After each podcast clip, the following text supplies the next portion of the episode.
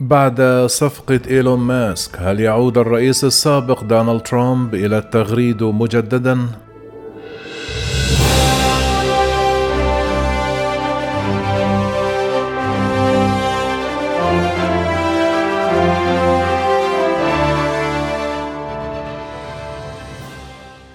في تقرير لوكالة أسوشيت بريس، ينتظر أصحاب الحسابات المحظورة على تويتر بفارغ الصبر إنهاء صفقة شراء رجل الأعمال الأمريكي إيلون ماسك للمنصة للعودة للتغريد مجددا. وافترض التقرير أن تتمكن بعض المنظمات والشخصيات التي حظرها موقع تويتر من العودة إلى التغريد مجددا، بعدما قال ماسك في تصريحات سابقة إنه مع حرية التعبير. يتربع الرئيس الأمريكي السابق دونالد ترامب على رأس قائمة طويلة من الشخصيات المحظورة من التغريد، بالإضافة إلى منظمات وجمعيات معروفة بمواقفها المتطرفة على غرار منظمة كيو إنون التي كثيرا ما سوقت لنظريات المؤامرة في الولايات المتحدة، وجمعيات المنكرين لوجود وباء كورونا والمشككين في اللقاحات المضادة لكوفيد تسعة عشر. وجاء في تقرير الوكالة قائمة الأشخاص المحظورين من تويتر طويلة، لكن حظرهم قد ينتهي قريبا. كان إيلون ماسك، وهو أغنى رجل في العالم وصاحب شركتي سبيس إكس وتسلا الرائدة في مجال السيارات الكهربائية، أشار إلى نفسه في حديث صحفي سابق إلى أنه شخص مؤيد لحرية التعبير، وقال أنه يؤمن بالسماح لنشر أي محتوى لا يتعارض مع القانون. وعلى الرغم من أن إيلون ماسك لم يقدم تفاصيل حول نيته في تسيير المنصة مستقبلا، إلا أن عملية الشراء نفسها أثارت فرحا لدى البعض من أولئك الذين تم تكميمهم على تويتر، وذلك وفق تعبير وكالة أسوشيت بريس.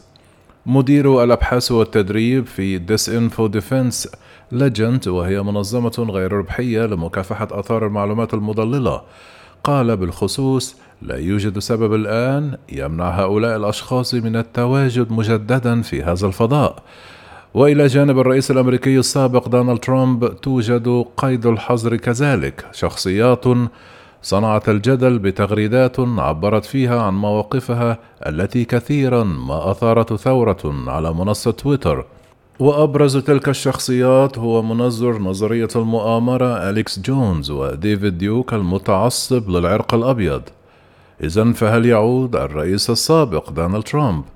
قال ترامب أنه لن يعود إلى تويتر حتى لو رفع ماسك الحظر المفروض عليه بعد الهجوم المميت في السادس من يناير من عام ألفين وواحد وعشرين على مبنى الكبتر الأمريكي. فبعد إبعاده أنشأ ترامب منصته الخاصة المعروفة باسم Truth Social، والتي تم إطلاقها في وقت سابق من هذا العام. قال ترامب في حديثه لفوكس نيوز الأمريكية الأسبوع الماضي: لن أذهب إلى تويتر، سأبقى على منصتي.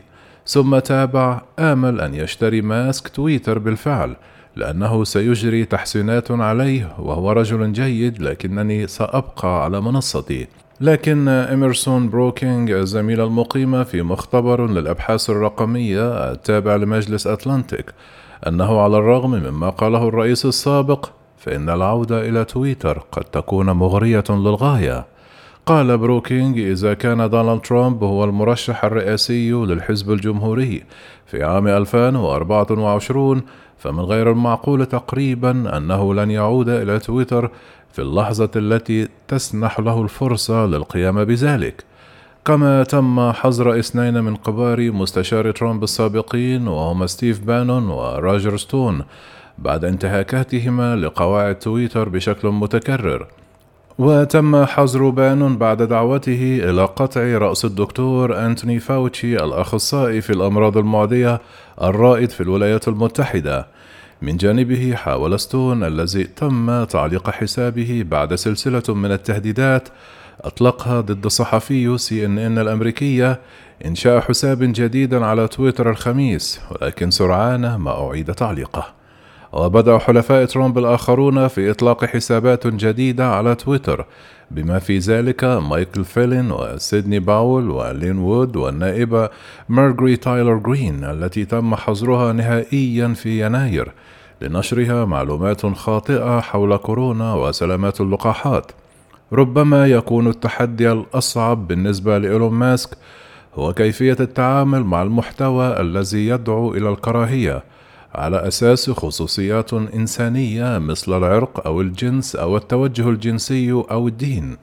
من بين المتعصبين لتفوق البيض المحظورين من قبل تويتر، وهي منظمة دوك أند براود بويز أورجانيزيشن، إلى جانب أسماء من اليمين المتطرف مثل الشخص الذي يحمل اسم بيج ألاسكا الذي روج لأعمال معادية للسامية، وهو الآن يواجه التهمات الناجمة عن تورطه في هجوم السادس من يناير على مبنى الكابيتال الأمريكي.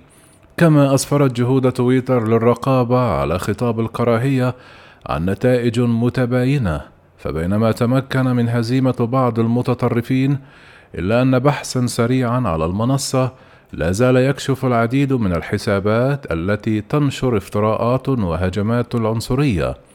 كما ذكرت الوكالة أن العديد من المتطرفين البيض في الولايات المتحدة احتفلوا بأخبار اهتمام ماسك بشراء المنصة، وتوقع الكثير منهم أن هذه الملكية ستعني قواعد أكثر مرونة، وكتب أحدهم هذا الأسبوع: لقد تحررنا.